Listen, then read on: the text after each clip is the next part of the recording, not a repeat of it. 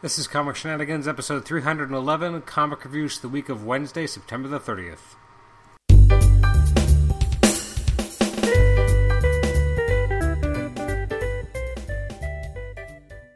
This is Comic Shenanigans. This is episode 311. It's our comic reviews episode for releases from Wednesday, September the 30th. I am your host, Adam Chapman. Every week we take a look at the comics that came out the previous week and do a bit of a quick rundown in terms of what was good, bad, and ugly about the selected releases I had a chance to read in the previous week.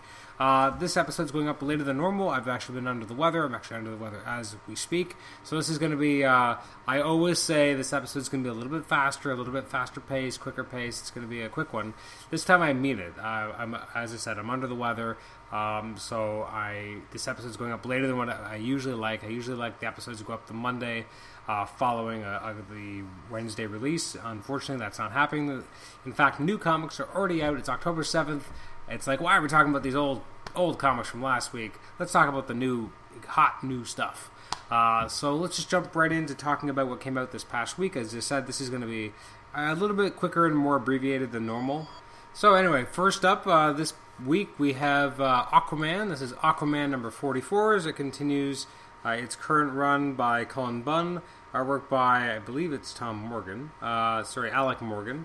Um, I liked the story. I was not a big fan of the art. I thought the story was an important one to have um, Arthur and Mera kind of have a tete-a-tete, and then we find out that oh, it's not Mera, it's someone else. So I actually thought the story was good by Bunn. I just found the artwork uh, really kind of didn't work, and uh, even like the la- the very ending.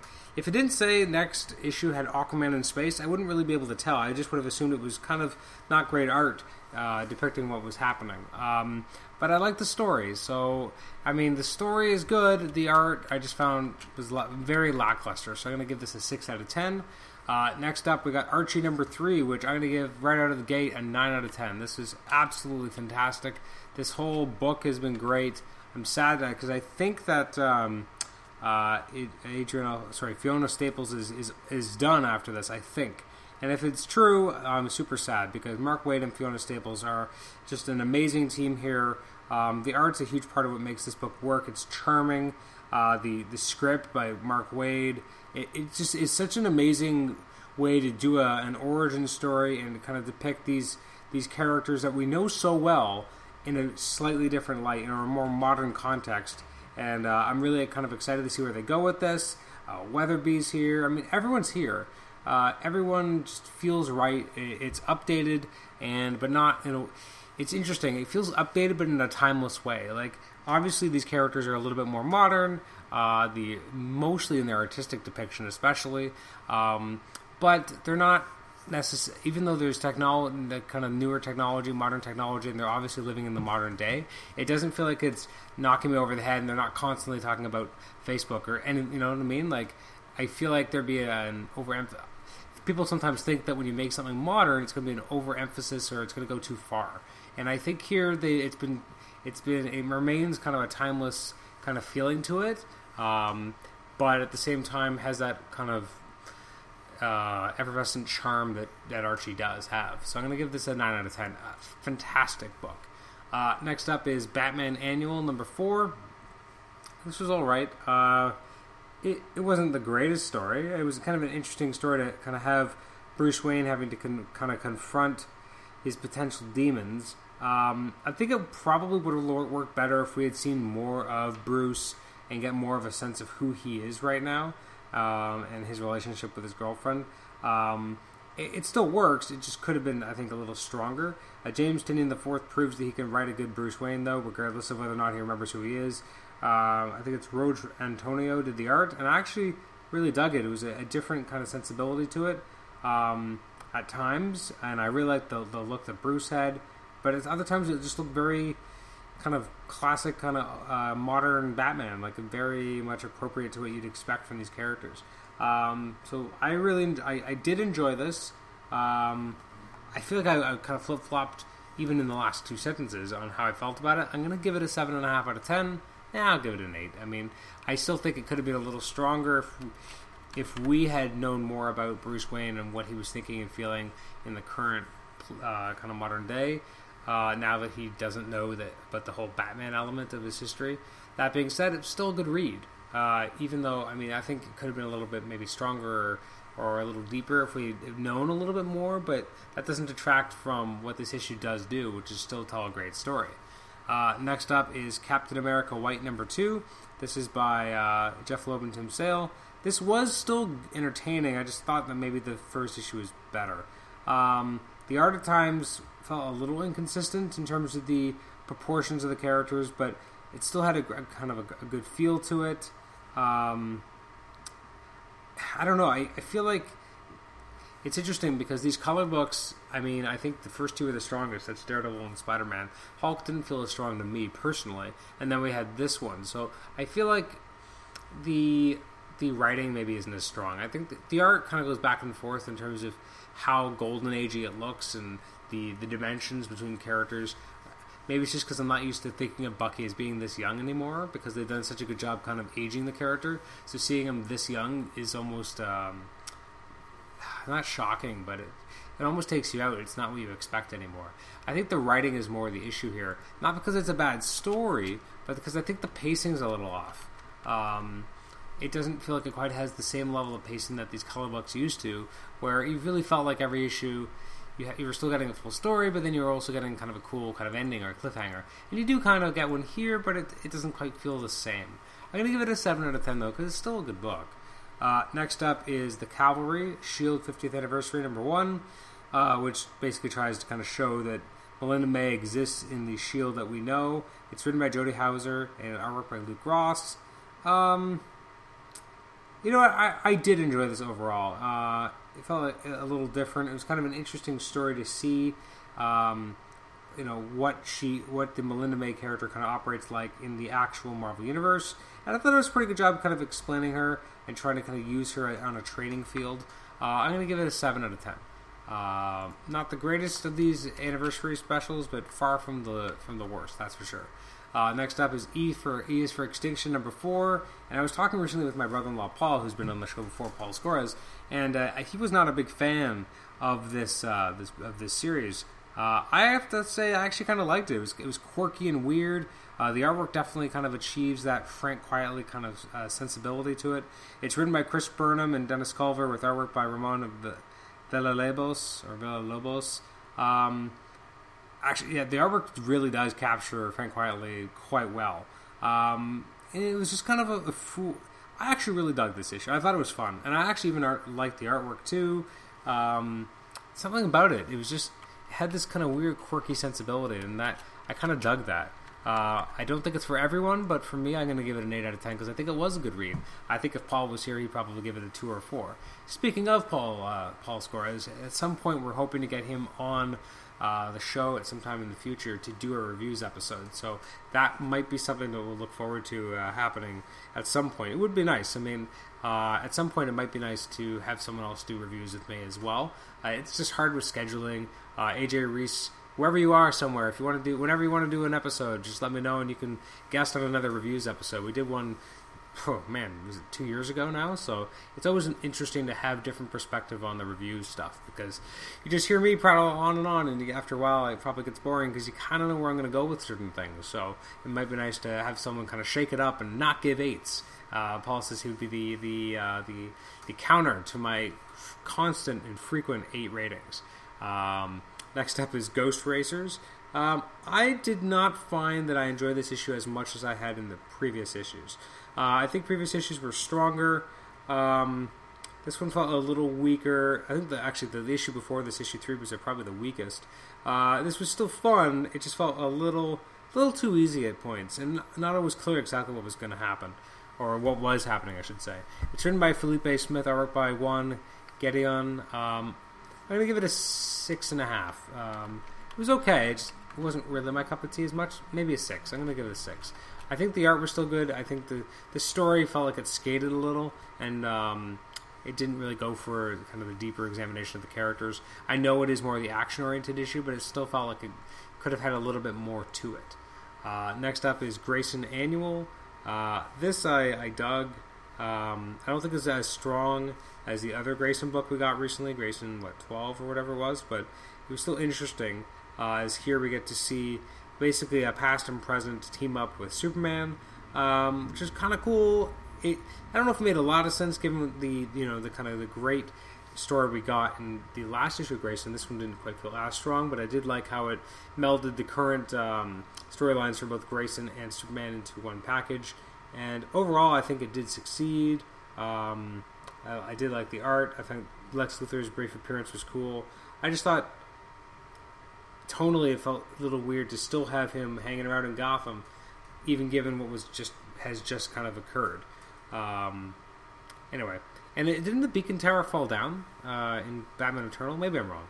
Uh, this is written by Tim Seeley, artwork by sorry, penciled. Sorry, plot by Tim Seeley and Tom King, pencils by Alvaro Martinez. Uh, Martinez's artwork, I think, could have been a little bit stronger. The details could have been um, a little richer at times. Uh, I think they were just a little loose, but I'm going to give it a 7 out of 10. It still read well. Um, and I, I, I do kind of like this modern version of Superman. He doesn't always sound like Superman, but I appreciate what they're going for, although I don't know how long it's actually going to end up lasting for. Uh, next up is Green Lantern Annual.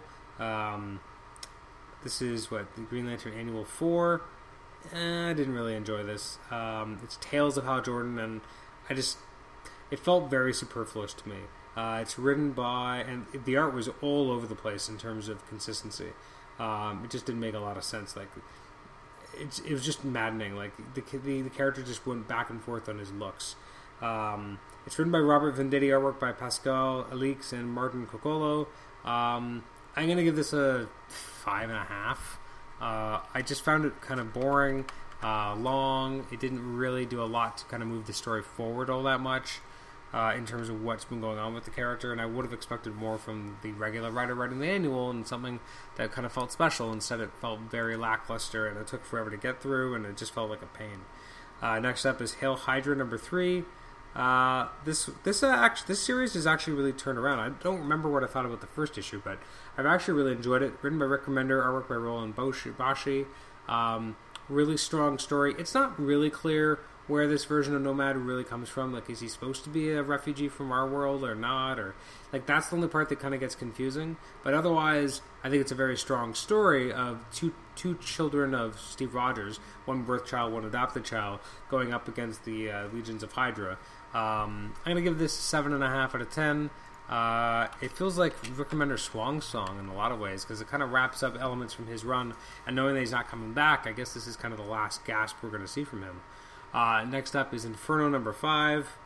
Um, I like this, although I wasn't really sure about the end. like the end, some of these endings to the Battle World books just felt kind of like oh oh it's over. Uh, okay, uh, it's written by Dennis Hopeless. I work by Javier Garron. Um, at times silly, but it's a lot of a lot of just fighting, a lot of you know almost random demon nudity. Um, you know, it was just a big sloppy Inferno adventure, and if you like Inferno and the kind of the demonic side of the Marvel Universe, then I think you'll enjoy this. I'm gonna give it a six out of ten. Um, I think some of the other X X related Secret Wars tie-ins were a little stronger, and this one wasn't quite up to their level. Uh, next up is Justice League 44. Uh, I'm going to give this a 7 out of 10. The artwork is absolutely fantastic. The story, uh, I feel like it's kind of padding itself out. A lot of like, oh, we're almost going to get a big reveal, but then we don't quite get it or it's not quite. And the big fight sequences between um, uh, Darkseid and Anti Monitor, they felt almost anticlimactic. Like they didn't quite feel as big and important as they were obviously supposed to. Uh, the appearance of the, of the Black Racer and him kind of being corrupted. I don't know if that really worked for me either. Uh, see what it does to the Flash. Again, I'm, I, I don't know if it was really necessary. I don't know if it really adds a lot. Um, seeing more of the kind of the back god elements, seeing what's happened to Superman. Like it just felt like they were padding it out a little, and there was less real, like actual forward momentum here. Although it had a lot of kind of feigned um, forward momentum. So I'm going to give this a seven out of ten, mainly on the amazing strength of the artwork. Uh, next up is MODOK Assassin number five, which is now over. Um, it's silly, it's fun. Uh, seeing kind of what happens to MODOK. It's written by Christopher Yost, artwork by Amilcar Pinna. Um, I'm going to give this a six and a half out of ten. It, it, reads a little extra verbose and not necessarily in a way that's enjoyable. Um, you know, it's, it's just kind of see what happens to MODOK at the end and his kind of weird love story with uh, Angela. um, but I don't think it ever really amounted to that much. Uh, next up is New Suicide Squad Annual Number One. Um, this I enjoyed because it was basically the end of, a, of the current story arc in uh, New Suicide Squad. It's uh, written by, let's see, Sean Ryan, artwork by Felipe Briones. Um, I dug it. It was in- very interesting, even though I haven't been a huge fan of the use of uh, Reverse Flash here. Even here, I thought he worked well. Seeing the team kind of come together uh, and, and kind of uh, trying to figure out a way to kind of stop these characters. Uh, what happens at the end, and that it looks like uh, Reverse Flash may or may not be dead, was kind of you know surprising. Um, I, I, I, dug this uh, a lot more than I maybe expected. The art I think could have been a little stronger. It wasn't, I think, the strongest art, and I think that's what's kind of keeping this book down at a seven and not at an eight. But I think the story was incredibly well done by Sean Ryan. Uh, next up is Shield number ten, which is um, Shield and Howard the Duck. It's written by Mark Waid, art by Evan Doc Shaner. Um, I like the art. I like the, the story. They team up with Fitz. Um, all the different kind of versions of ducks and being on a world where ducks are kind of more the norm. Um, it was silly but fun, and I did enjoy it. I'm going to give it an 8 out of 10. Suck it, Paul, wherever you are. and last but not least, well, let's say least, probably the worst book I read all week was Superman 44. I'm going to give it a 4 out of 10. Uh, I'm being, I think I'm even probably being too courteous. Um, it just didn't work. Uh, it's written by man, I forget his name. Uh, Gene Luen Yang, and it's artwork by John Romita Jr. I just thought the whole the art was all right, maybe the only bright spot. The story was very lackluster, uh, as everyone's kind of going up again, trying to get Superman. It just it just felt like it didn't work. It it was just boring. It was over. And even the artwork at times is just did not work either. Um, kind of seeing what Superman kind of decides to do before he kind of goes on the road. Uh, nah, didn't didn't enjoy it. Didn't enjoy it at all. Uh, books I didn't get a chance to review this week or read include American Vampire Second Cycle number 10, Batman Arkham Knight Annual number 1. It's weird to have an annual to a miniseries, but it's not the first time I've seen that happen, and not the first time from DC or Marvel. Uh, Sandman Overture number 6, Wonder Woman 77 Special number 2, Uncle Scrooge number 6, and X Men 92 number 4. So, not a lot came out last week, but because there wasn't as much, it looks like I read almost everything uh, or almost everything anyway. Uh, looking at this coming week, or really today, uh, releases from October the 7th, there are a ton, but some of the highlights include a new issue of Barb Wire. Uh, we got uh, from DC, we have new issue of Action Comics. We've got the launch of Batman and Robin Eternal. Uh, we got uh, Convergence hitting the hardcovers. We've got Batman: The Road to No Man's Land trade paperback volume one. The first Batman Eternal is having its third trade paperback out. Um, We've got, let's see what else we got coming out from uh, DC today. We got issues of Omega Men and the launch of Telos, uh, as well as Secret Six Volume 3 trade paperback Cat's Cradle. Uh, over at IDW, we've got, uh, let's see, Mickey Mouse and Mysterious Crystal Ball trade paperback, as well as uh, My Little Pony Friends Forever number 21, as well as the 8th Friendship is Magic trade paperback. Um, there's also the TMNT ongoing number 50, which is a 7.99 buck. Holy crap! Uh, although Marvel does a lot of expensive books this week. Uh, we look at Image. We've got new issue of uh, Southern Bastards. Ooh, that's going to be exciting. The issue number eleven, as well as new issue of We Stand on Guard, which is number four. And then over at Marvel, we've got the all new, all different uh, point one, which is five ninety nine. Amazing Spider-Man number one, which is five ninety nine. Avengers number zero, which is five ninety nine. Contest of Champions number one, which is four ninety nine. Darth Vader, which is three ninety nine. I'm not going to list the prices for regular ones. Uh, we've got the Doctor Strange number one at four ninety nine. Invincible Iron Man number one at three ninety nine. Why is Doctor Strange five dollars? Um, got the Marvel Legacy of Jack Kirby slipcase hardcover for fifty dollars. Doctor Strange trade paperback. Don't pay the ferryman. Uh, we've got uh, Powers number five, Secret Wars number six, Old Man Logan number five, Shield the Complete Collection Omnibus hardcover for hundred dollars. Uh, Star Wars number 10, Star Wars Lando number 5. Uh, the first trade paperback of uh, Darth Vader comes out, uh, which is a great book. Uh, the first uh, Star Wars trade paperback, Skywalker Strikes, which is fantastic.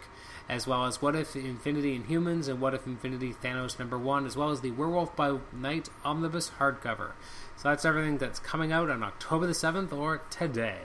Uh, so thanks once again for listening to Comic Shenanigans at Gmail. Sorry. For listening to Comic Shenanigans, I got ahead of myself. You can email us at comicshenanigans at gmail.com, like us on Facebook, rate and review us on iTunes, subscribe to us on iTunes, post in our H2 Realms thread when they eventually go up again, as well as listen to us on Stitcher. Our next episode will be our conversation with Fabian Nicieza. That'll be episode 312. Episode 314 will be our conversation with Mike Perkins. And then from there, uh, I'm trying to remember who our next interviews are with. I believe we're going to be interviewing uh, Devin Grayson, and we're also going to be speaking with Mike Baron. And then over the course of the next few months, we're also going to have uh, episodes with uh, Frank Tieri as well as Steve Skroce. Although that one's been scratched a few times, just scheduling has been difficult, uh, so we've just been postponing that one. So hopefully, at some point, we'll get to do that before the end of the year. So thanks again for joining us, and uh, we'll catch you next time. Bye bye.